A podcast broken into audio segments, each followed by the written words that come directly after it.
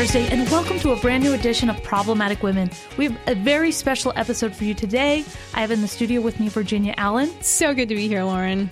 And my friend and prodigal co host, Kelsey Bolar. I'm so happy to be back, Lauren and Virginia, and even more excited to debate Taylor Swift with both of you today. Oh, man. Yes, we're going to have so much fun with that today. We'll be covering everything from Taylor Swift to some interesting new emojis coming out this year and a story about a straight woman who is repelled by straight men. Plus, an exciting interview with a pro life activist and our problematic woman of the week. Okay, so let's get started where we left off last week. I'm going to try to go through this quickly, but it is Taylor Swift's new documentary, Miss Americana, which came out last Friday. The documentary starts with Taylor Swift in a pair of denim overalls, playing with her cat, talking about growing up in the spotlight and trying to fit this mold of being a good Southern girl, you know, being as likable as she could be. A lot of aspects of the documentary were predictable. Similar to other celebrity documentaries aimed at humanizing these icons, their self doubt, their relationships, making them out to be regular Joes, just like you and me. It continues telling her story from a small town girl to a mega pop star, but there was an interesting twist to Swift's documentary. I don't know how you just said that. well done. As she focused on something I think we've all been curious about, and this is her transition to political activism. It started in the 2018 midterm elections when Swift endorsed Democratic candidates from Tennessee, despite some around her telling her not to. In the documentary, she says she regrets not speaking out against Trump during the 2016 election and had to use her voice this time around. Since the election, Swift has been outspoken about LGBTQ rights, as seen in her controversial song, You Need to Calm Down, aimed at criticizing those who support the traditional definition of marriage as you know, country hillbillies. Swift also discusses her opposition towards Tennessee Senator Marsha Blackburn, referring to her as, quote, Trump in a wig. Swift's main criticism against Blackburn was for her vote against reauthorizing the Violence Against Women Act and being opposed to same sex marriage. So I'm very honest on this show all the time. I am not a Taylor Swift fan but Virginia and Kelsey, you are. So why don't we start with the positives of this documentary? Mm, are there any? I have some positives. No, okay. Of course you do. No. Of course Virginia does. Okay. I- I'll say the positives were the first half of the documentary. It was this very inspirational portrayal of how she grew up from this very innocent, young country singer into this beautiful young lady who is now a uh, pop music icon. You saw a lot of these behind the scenes, candid moments, raw video clips that I, as a huge Taylor Swift fan, had never seen before. So I appreciated that behind the scenes look into her life. Yeah, then the whole second half of the documentary, it felt like two very different documentaries. It just took this sharp pivot into politics and all went downhill from there. Yeah, I, I almost felt like it could have been two completely different films. Yeah. And you kind of, it was almost like you had whiplash going into the second half because I, I love the first half and I was like, this, this is nothing like the trailer that I saw. I was expecting it to really be political throughout, but the first half was, it was super relatable. She was telling her story. She was talking about challenges that she's gone through, challenges that many of us work through of trying to find acceptance from other people and what happens when we feel that rejection and going into depression and uh, really uh, common struggles that many, many women and many people face. But then it was like a, a switch was flipped for the second half, and the whole tone of the film changed. Well, and I want to start with the first half because I think what annoys me about Taylor Swift so much is that exactly like you said, Virginia, is she has these everyday common struggles of like she wants people to like her, but then she has this like woe is me attitude and I'm a victim. But like, no, you're not. You're the same as every other person. But the difference is you get to go home to your hundreds of millions of dollars every night. Yeah, but everybody gets down on themselves at times. You can have all the money, all the fame, and still feel like you're not accepted that you know you're you're receiving in her case negative media attention. In in the case of you know other 15 year old girls at home it's maybe they're not getting enough likes on their Instagram pictures. Everybody deals with that feeling of not feeling included and and and um, accepted. And you know I, I think it is very real. And I think this is what has made Taylor Swift so famous her willingness to be open and candid about her feelings in that regard.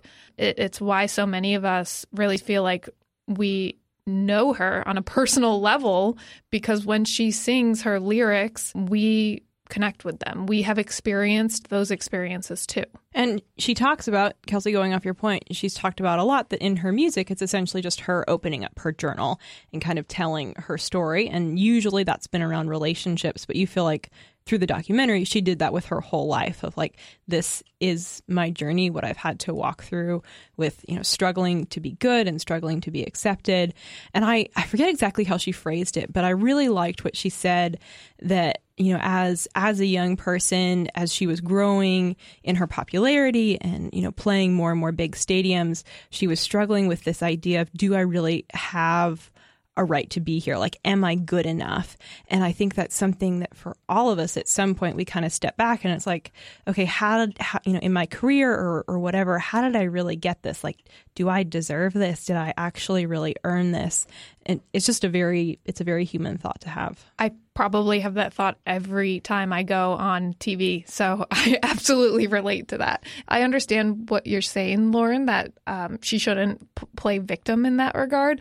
But I think there's a difference between playing victim and being honest about these feelings that so many of us experience. Well, let's move on to a part of the documentary that we can agree on, and that is kind of the weird political turn that it took, where she really goes after, bizarrely in a way, Tennessee Senator Marsha Blackburn. Virginia, what did you think? I was really frustrated by this, mainly because if you're going to speak out on an issue and if you're going to get political, you have to be informed. And no one expects Taylor Swift to be a policy expert. But if you're going to speak out on policy, you need to understand what you're talking about. And Taylor Swift really oversimplifies policy issues. We saw this at the VMAs where Taylor Swift said from stage about the Equality Act, she said, quote, which basically just says we all deserve equal rights under the law. Well, her main complaint against Marsha Blackburn was that she voted against the reauthorization of the Violence Against Women Act, which she said basically just protects women from domestic abuse and stalking. So very similar quotes where she's kind of saying it basically just does dot dot dot this thing that sounds really nice. Uh, a major oversimplification of actually policy issues that have far reaching and dangerous effects. The Equality Act could ultimately lead to the end of, of women's sports, would allow biological males in women's locker rooms and bathrooms. Many of the issues with the, the Violence Against Women Act, many of the issues with the reauthorization of the Violence Against Women Act uh, are similar and that they could require battered women's shelters to accept biological males who identify as women into their facilities and also puts a lot of, of resources, finances, and power in the hands of the federal government that really belongs to the states. So Taylor does a disservice to all of her fans who follow her and look up to her by only kind of giving them these little half truths about these policy issues. Right. I wrote an entire piece on this over at the Daily Signal. Encourage you all to check it out and especially share it with young Swifties. But I, I think it's important to point out that as conservatives, we shouldn't be criticizing Taylor Swift for wanting to engage in policy conversation. I think this is something conservatives need to encourage all young girls to do like be a part of this conversation engage in debate the problem that i have with taylor swift which um, you, you, Virginia, you started explaining is that she is not engaging from a place of good faith. She is demonizing those who she disagrees with. In the documentary, she actually calls them uh, racist and uh, homophobes and fascists. She calls them fascists. And for someone who has built her entire career on the magic of her songwriting pen, for her to stoop to language that low is just so far beneath her, in my opinion. I have I have such great respect for her, and and I think she is so much better than that. And eh, you know, if she wants to engage in conversations about these complicated policy issues, which as Virginia just pointed out, they are very complicated. She needs to be willing to have conversations about them, debate them. Um, instead, what she does is is she posts, you know, little little political posts on her Instagram, and then and then blocks anyone from commenting on it. So we can't, as conservatives, engage in a conversation with her about why we stand against this. And guess what? It's not because we're racist or we're homophobic or because we're fascist. It's because there are serious consequences that could come from some of, uh, of the types of legislation that she supports. So she says in the documentary that, you know, I have a lot of sympathy for her because she says part of the fabric of being a country artist is you don't force your beliefs on other people. You let people live their lives that is grilled into us. I feel like unfortunately a lot of young women are raised up with you know being told that type of message. Oh, don't force your politics on uh, other people. Let them believe what they want.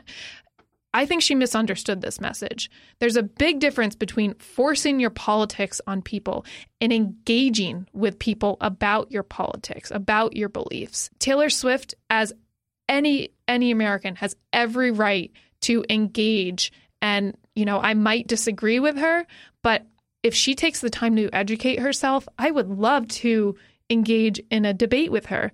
Instead, she just spreads these half truths about different policies and then blocks off any conversation.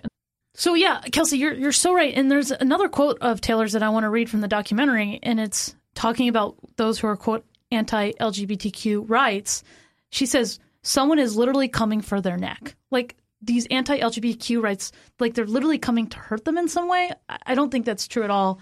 But Marsha Blackburn, she did take the high road with her response. She released a statement that said, quote, Taylor is an exceptionally gifted artist and songwriter, and Nashville is fortunate to be at the center of her creative universe. While there are policy issues on which we may always disagree, we do agree on the need to throw the entertainment community's collective influence behind legislation protecting songwriters, musicians, and artists from censorship, copyright theft, and profiteering. The Music Modernization Act was a huge win for creators and the BOTS Act for fans. Growing support behind the AM FM Act will close those loopholes, blocking compensation for radio play. I welcome any further opportunities to work with Tennessee's and the nation's creative communities to protect intellectual property and ensure appropriate compensation for their creations. On that note, I wish Taylor the best. She's earned it. So Kelsey, class act. Yeah, seriously. and Kelsey, I know you had a very similar take from Marsha Blackburn on this documentary. Yeah, I so appreciate Marsha Blackburn's response, and anyone who's watched this documentary knows what a high road she took because this documentary, to you know, borrow one of the name of one of Taylor Swift's songs, was mean. It felt like a mean girl attack against Marsha Blackburn, which again just felt so beneath Taylor Swift. And not just Marsha Blackburn, she's smearing all conservatives. And she's again doing a disservice to uh, in my opinion, to herself because Taylor Swift has shown us that if she wants to create change in this world, she can and she does. She did this with her lawsuit where she um, sued for $1 when she had a picture of a radio host going up her skirt and touching her inappropriately. Uh, she set a very good precedent in standing up for women then because not everybody has the money to pursue a lawsuit like that for someone who, who does something that disgusting. And then she also has, as Blackburn was alluding to, she's stood up for musicians far less powerful than her and worked on legislation and worked with um, companies like Pandora and Spotify to ensure that these young and upcoming artists are being compensated for their work. And so I just think this documentary, which turned into a political hit job, just did Taylor Swift no favors. And she's just, she's done such incredible work in her career and, and in her advocacy and it's felt like just an apology tour to me. Um, you know, like she was read all the, you know, liberal journalists who had been smacking her around for the last couple of years for not being feminist enough. And this felt like an apology tour for that. It, it, felt like she was coming out to say, Hey, I'm with you. Stop attacking me. Look, I am so woke. Don't worry about me anymore. Just get behind me. So I can't help but bring up my favorite artist who was featured in this documentary, and that was Kanye West. Kanye West has also gone through, you know, a rebrand, reinvention of himself. But Taylor went after him for what happened at the VMAs where, you know, I'm going to give you a minute, Taylor, but Beyonce had the best album. What do you guys think? I mean, do you think that she's not giving him the chance that she wants everyone to give her the chance? I mean, I, I think her hurt from Kanye is genuine. Um, she was quite young when that happened. She didn't know how to respond. Uh, obviously, Kanye, we have seen incredible transformation. I love Kanye now, but what he did was was very, very rude and very inappropriate, and obviously very hurtful to Taylor. So, you know, she's allowed to express that and tell her story. Um, it might have been nice if she had nodded to the transformation that he has had in his life, but she's certainly allowed to express what had happened and how it hurt her. You guys can't see it, but Kelsey was doing the church nod here in the studio. yeah, I mean, I think part of my issue with this documentary, I guess this stems from my background in news and journalism, is that she made no attempt to reach out to the other sides that she was attacking. I have all the sympathy in the world for what Taylor Swift went through with what Kanye West did to her. I completely agree. It was inappropriate and he deserved all the criticism that he got for that. But he has gone through a transformation and I wonder what he would have said if if she had reached out and given him given him the opportunity to uh, look back at what he did that night and issue a comment to be used in her documentary instead of just portraying him as you know this awful guy who did this this awful thing to her. And on the same front she didn't as far as i know she didn't give marsha blackburn the opportunity to respond to the allegation she's making in this documentary. She did not give president trump an opportunity uh, to to have a conversation with her in that regard either. She didn't even talk to any everyday Americans who she's portraying, as Lauren said, as these homophobic hillbillies. I think that's really divisive. And if she really wanted to contribute to any sort of political change, she has such an opportunity to be a uniting force, to instigate a conversation. And instead, she is ostracizing Americans. And there's now lots and lots of fans, probably like Virginia and I, who might still listen to her music. Might as in like we will. I know we will, Virginia. we will.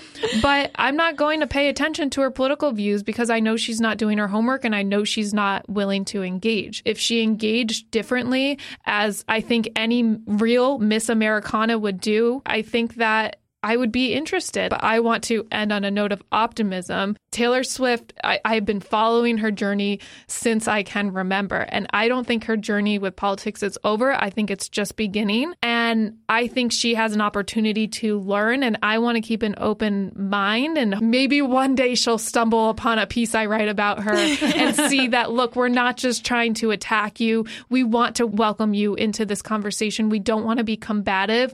We want to um, be inclusive and and just have a conversation. Well, and our president here at the Heritage Foundation, Kay Coles James, invited Taylor Swift yes. to come in response to, to Taylor's tweet that she's obsessed with politics. Mrs. James said, "Great, we are too. come talk to us about politics. We'd love to have you. yes, you. Open invitation. well, and I think as conservatives, we don't have the luxury to pick what artists we listen to based off our political views because we be, basically be listening to country music all the time, which I don't have a problem with. wrong with that. but, uh, I do want to wrap this segment with one question for both of you guys, and that is: if Taylor Swift came out as a conservative, this this documentary was about her become you know becoming this Trump supporter. Do you think Netflix would have made this documentary? No, I don't think the documentary would have been made. Definitely not.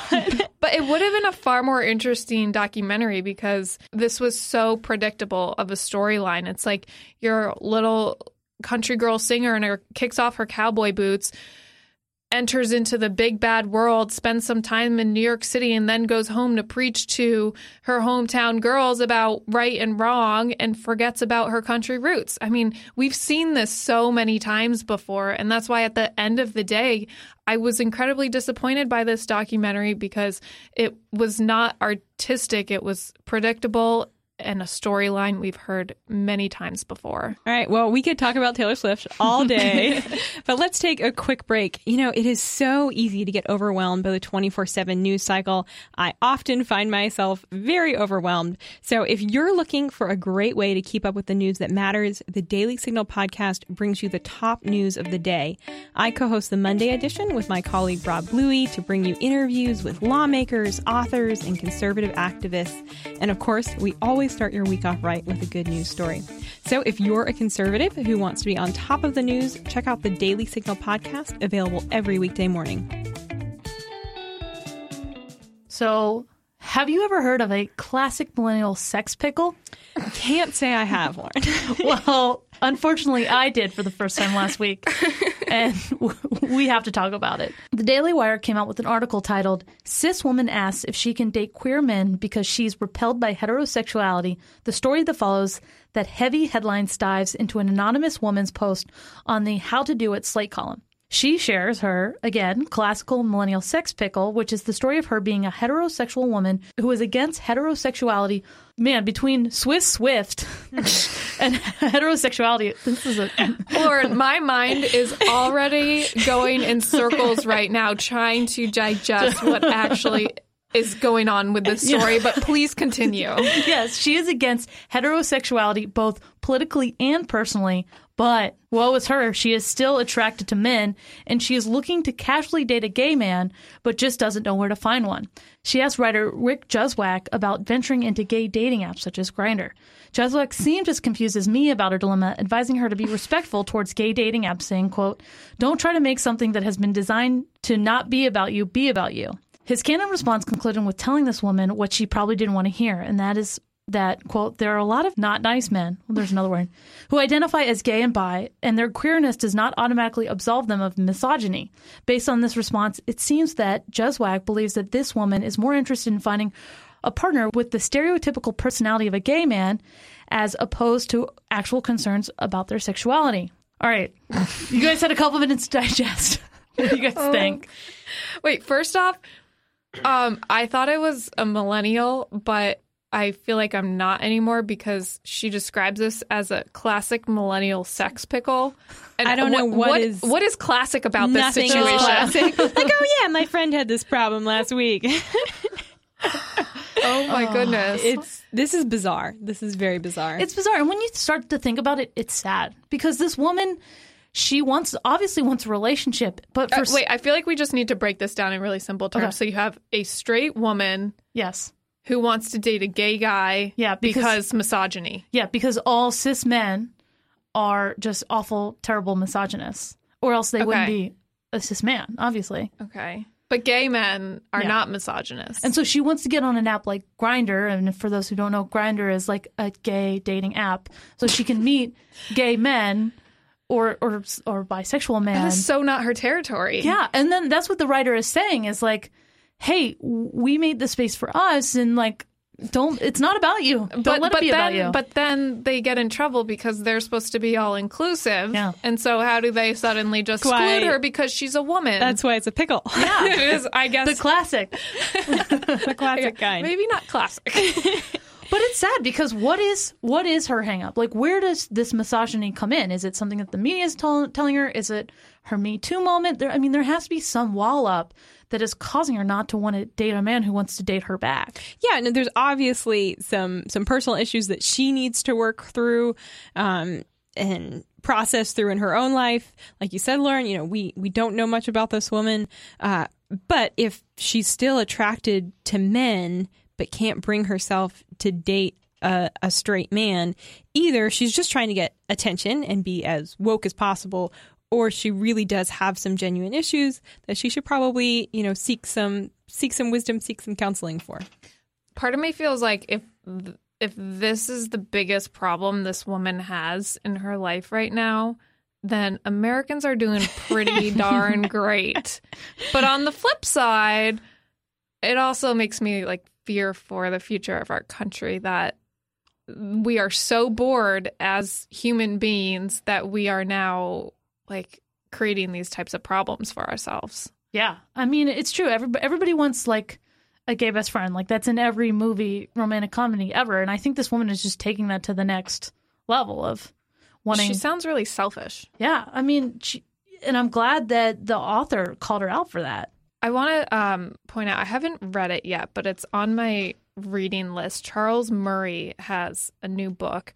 I'm googling it as we speak, but it, it, it, gets into the the biological and scientific differences between men and women. And you know, I actually was just listening to a podcast interview with him, and you know, he was he was asked, "Did you ever think you would be writing a book on this?" And absolutely not. I did not think I would ever have to address the fact that there are biological differences between men and women um, actually that begin forming um, in the womb.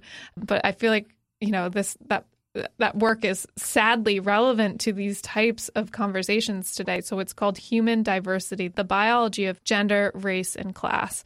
Might be important if you know anybody having these issues to slip a copy under their doorstep.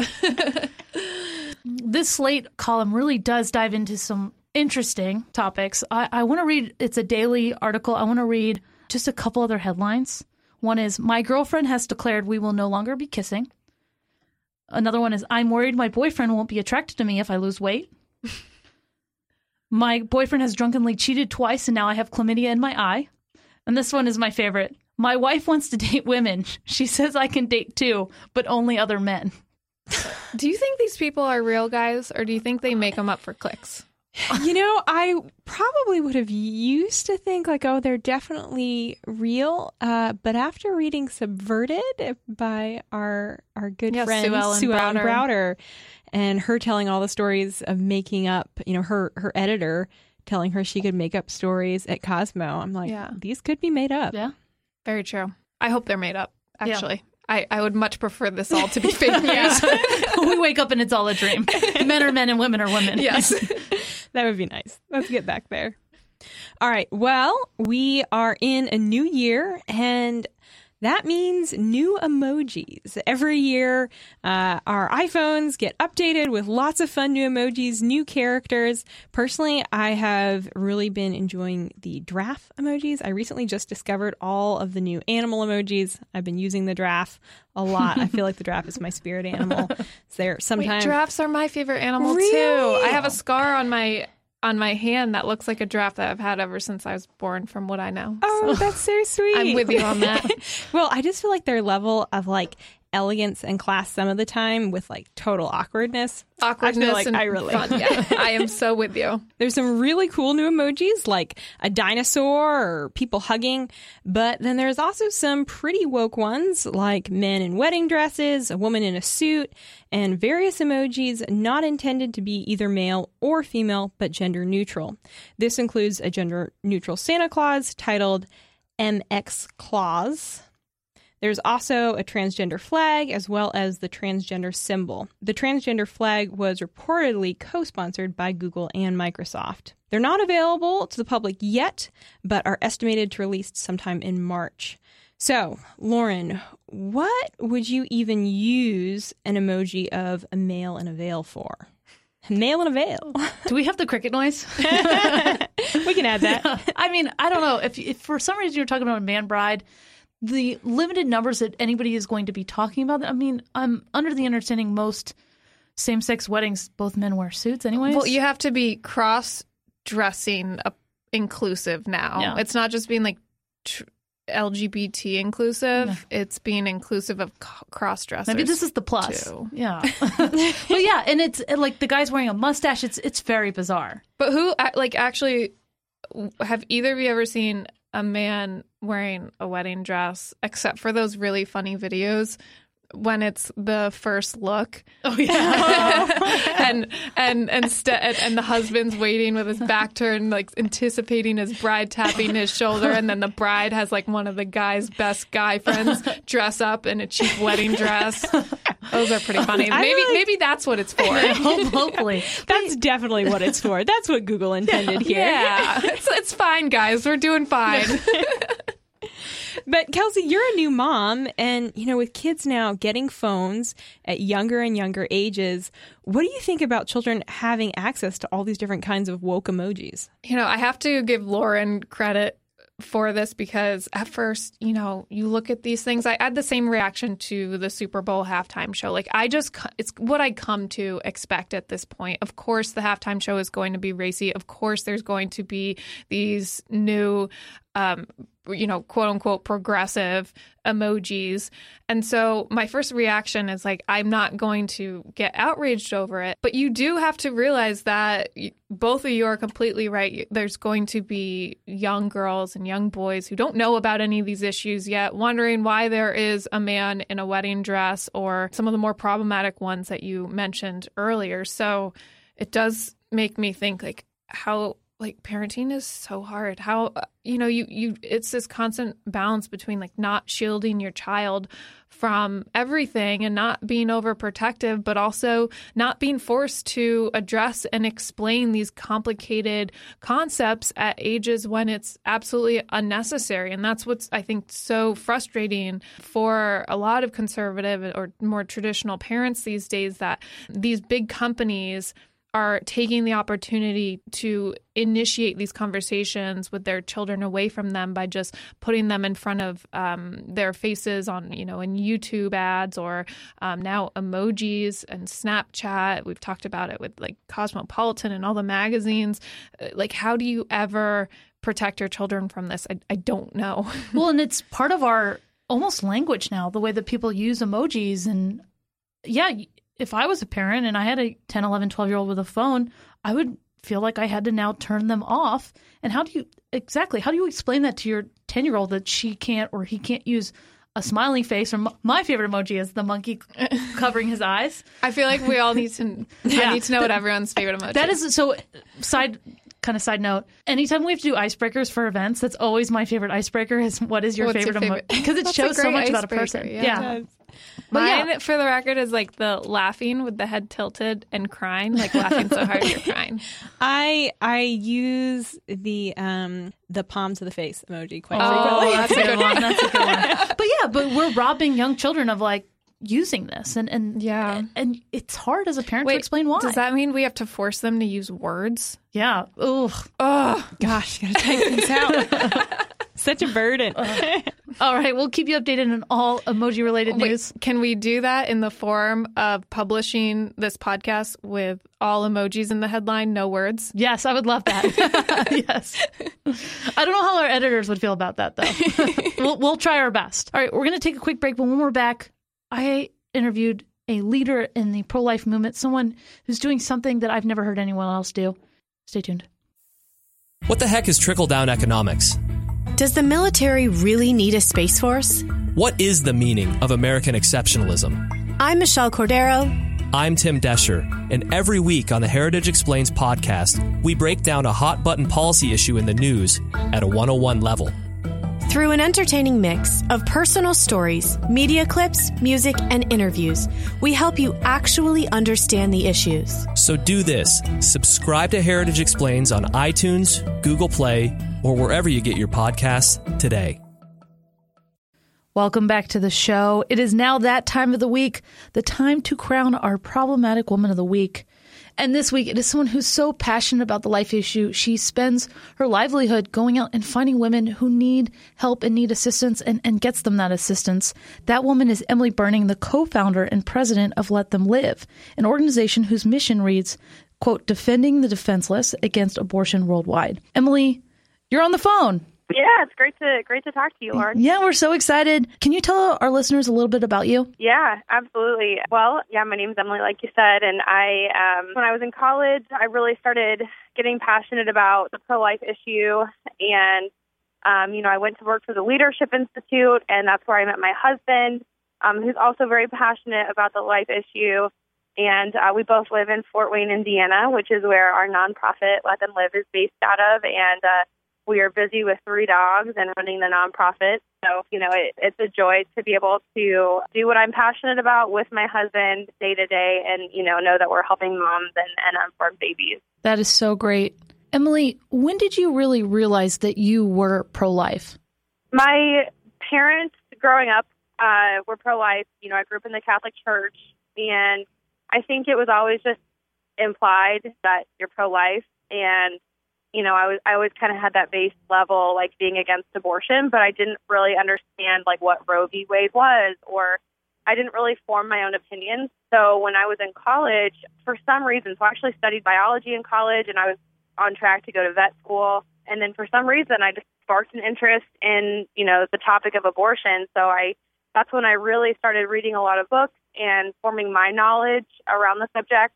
And being a biology major in college, it was basically a no-brainer to be pro-life because, you know, being pro-life is pro-science. And so really college and then afterwards starting work with Leadership Institute, you know, doing the actual activism on college campuses really cemented, you know, my belief. So I want to actually talk a little bit about your time at LI and the activism that you yeah. did. What was your role at LI and how did doing activism in college and on college campuses prepare you to start an organization like Let Them Live? Yeah, so I worked for LI for a semester in the fall of 2017. I was a field representative for the Northeast um, New England region. So I was in Massachusetts and Rhode Island and Connecticut um, area, and then I also got moved up to Vermont. Um, so I had a, a lot of ground to cover, and it was really awesome. It was a really great experience. I love LI, and I learned so much about organizational leadership. You know, Morton taught us so many things about how to go out and be a self starter and start these groups. So I basically became sort of a pro at getting other people's groups started on college campuses. And I think that really led into my ability to be able to start an organization myself. Um, it also prepared me to handle a lot of the pushback that we get as a pro life nonprofit. You know, on college campuses, college campuses are extremely hostile to any sort of conservative pro life uh, viewpoint. And so being on college campuses and helping students deal with that has also prepared me to deal with that sort of uh, you know flack on our end as well. There are so many great pro life nonprofits out there. Why did yeah. you specifically want to start Let Them Live? There are definitely a ton of awesome pro life nonprofits. And I think at first glance, it can seem like the pro life movement is pretty jam packed already with nonprofits that fill every part of the pro life movement. But what we realized in forming Let Them Live was that there is an untapped market for financial aid um, and financial support of women who are on the edge about to have an abortion to help bring them back and choose life instead. You know, crisis pregnancy centers are amazing. They do so much work and save so many lives, but a lot of them don't have the funding to pay for, you know, rent for women that come in or car payments for an extended period of time. And so, and, and some of them can't do that at all. So that's where we come in um, because 73% of women who are getting abortions are doing it because of financial reasons, and that's from the Guttmacher Institute. So we thought, gosh, we can target that easily. Money is no problem. Fundraising, you know, LI has got the fundraising down. We've been to international school fundraising and things like that. So we've learned so much, um, and we thought we can absolutely fundraise for these moms, something that other organizations haven't uh, tried yet or haven't been able to do yet, um, or that's just not their focus. So uh, we wanted to, to fill that area um, and kind of supplement the, re- the rest of what the pro life movement is doing. So, how do you do fundraising for these moms? Is it do you go out and do more like direct mail? Do you go out and meet with donors? Do you fundraise online? Yeah, so it's a little bit of all that. Um, we will be working on a direct mail program here pretty soon. So my husband is actually like a, she's kind of like a social media guru. And so we've built Let Them Live Up from the ground on social media, you know, from zero likes to, I think we have combined on our three social media platforms, uh, Facebook, Instagram, and Twitter, we have probably over 70,000 wow. um, followers. And so because we built that up, we've been able to run a really effective crowdfunding campaign. Um, so typically what a situation will be is, you know, we, we end up contacting or getting contact with a mom who's referred to us possibly by a crisis pregnancy center or a sidewalk counselor. And then if it's an emergency, which it usually is, the, the abortion is usually scheduled for the next day or the next week. We will run an emergency fundraiser for her on social media and crowdfund. And we have an amazing donor base um, that have just been so generous. So we always contact our donors. They're always very happy to help. Pro life people are very eager and excited for the most part to contribute to something like this because it is directly helping a mom choose life. And then we have a few other larger donors that we go to meet, have meetings with, um, you know, things like that. So it's it's a, it's a few different you know areas, but I would say social media has been the biggest moneymaker for Let Them Live and for these moms. Where does the money that you raise and you give to these women, where does that money typically go? Yeah, so we never give money directly to the moms. So that's something that we always clarify and always make sure everybody, all of our donors, everybody knows that we raise $25,000. We're not mailing a check to the mom for $25,000. You know, we're taking every step possible to ensure that the donor money is being used wisely. I feel like I am a steward of their money, so I, I like to make sure that that is taken care of. So typically with a mom, we will pay her landlord directly if that's the problem or gosh, just the other day I paid a Verizon bill, I'll pay gas bills and utility bills, you know, things like that. So we're always paying money directly to where it's due. So you mentioned that you work with crisis pregnancy centers and mm-hmm. um, different folks to find these women. But once you find these women, what is your relationship with them like? We actually are transitioning right now, which is is great. We are bringing on a couple of crisis pregnancy counselors or um, people to sort of connect with the pregnancy centers and manage the cases, manage you know the caseload of the moms. For the longest time, I've been the one, and my husband's been the one, you know, talking to the women. So we will just get to know them, get to know their situation a little bit, figure out their financial situation. And it is very a deep personal relationship because we are asking questions that, you know, other nonprofits probably won't be asking these moms. And so we, we basically just want to get to know them as a person. We try not to make it very businessy because, you know, these moms are just on the edge. And essentially, the pro life movement does have to sort of refocus on these moms because ultimately they're the ones walking into that abortion clinic and they're the ones ultimately deciding to do that. So we want to reach them where they're at. So we will counsel them for as long as they need, you know, talk to them, be available to them. And then, you know, once they say, okay, I can, I think I can accept your help. We have a contract and a, an agreement for them to sign, and then we can proceed with helping them. And we have to have a verified ultrasound and things like that from our crisis pregnancy center. So we do a lot of that back end stuff as well. But we do go visit them sometimes as well. We just got back from Atlanta a few weeks ago visiting one of the moms that we're helping she was just really struggling. Her parents don't support her. The father of her child left and said, "Here's money for an abortion." So she was really struggling. So we decided to fly down to see her, and that that really helped, uh, you know, nurture that relationship between us. How relieved are these women once they find out that this financial burden is taken off of them?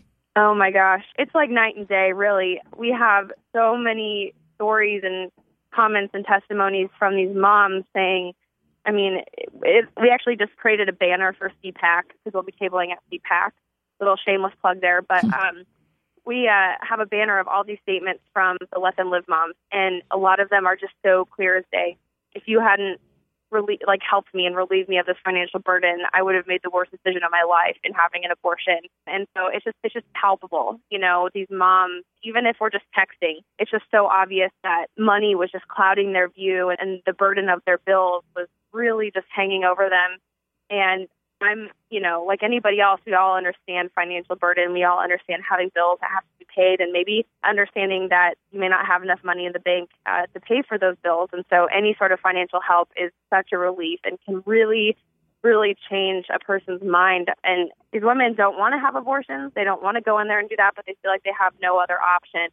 And so when we come in and step in and help them take over their bills, they feel like they are just seeing with clear vision. Why do you think the financial burden drives so many women to having abortions? I think a more broader look at this is just human nature. You know, a lot of people are motivated by money. Um, we see that in our culture today. It's sort of ingrained in our culture, in American culture today. You know, having money means you have value, and if you don't have money, you know, you're going to have to do other things in order to make it work. And so I think that money is just a huge motivator for things. And so lack of money is also the same way. So, you know, not having enough money makes you not really think correctly and makes you make drastic decisions, even though most people would be okay without having an abortion and not having money. And so, yeah, I just think money is such a weird influence on human beings in general. And that's why we try to step in and take that burden away because at the end of the day, money is just money. And if it's $2,500 or $15,000 that will help ease a woman's mind and help her to back out of that abortion, then we're totally going to do it for her. Yeah, what a small value compared to a human life. Yeah, yeah. I think a lot of people put so much value on money in our society, but we don't step back to think, well, gosh, what is this human life worth, though? You know, if, if a mom said, I am a $100,000 in debt and I don't think I can do this, we would find a way to get rid of that or at least help that burden, you know, take that burden off of her. We would do it for sure. That's amazing. How does adoption play into what you guys do? Adoption is very interesting and awesome. So we're huge, obviously huge advocates of adoption. My sister-in-law was adopted from China 13 years ago, so we're we're definitely huge advocates of adoption. And we get reached out to all the time by adoptive couples, people ready to adopt, saying, you know, if any of these moms decide that they want to put their baby up for adoption, you know, we will do it. We'll take care of all of their expenses, things like that. The sad part about that, you know, the wonderful part is that there are so many people ready and willing to take on another person's child. But the sad part is that a lot of women, something very common that I hear is that, you know, I'll ask a mom, have you considered adoption? And she'll say something along the lines of, I couldn't do that. It would be too painful to put my child up for adoption. I will either keep it or kill it, basically. Keep it or have an abortion. And some moms do consider it, and then they don't end up doing it. They'll end up parenting. But yeah, sadly, what I hear from the moms that they don't want to do an adoption and that they'll either, like I said, have an abortion or keep it. And this is a definitely a conversation that needs to be had, and I do my very best to, to put that out there in a social media sphere and out to pro life people because I think a lot of people think it's a very easy decision. Mm-hmm. Um, and on the outside looking in, sure, but you know the adoption process is very grueling and very difficult.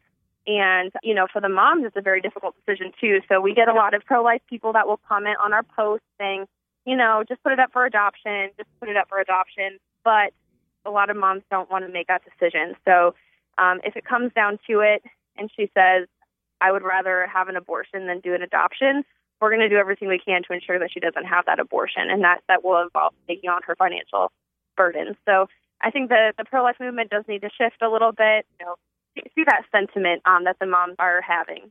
So one interesting component of Let Them Live is that you guys work with the pro choice community, correct?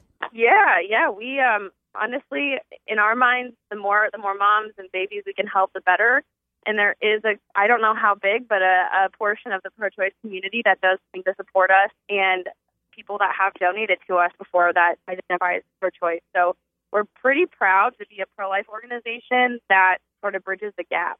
So how do you think that the media and all the coverage that it gives to movements like Shout Your Abortion, how does that affect the young women that you guys are counseling and helping? So I think that the culture, especially with the Shout Your Abortion, you know, movement and book, the culture is just sort of like a if you don't know what to do in a situation in a crisis pregnancy, it seems like the default is to just go have an abortion.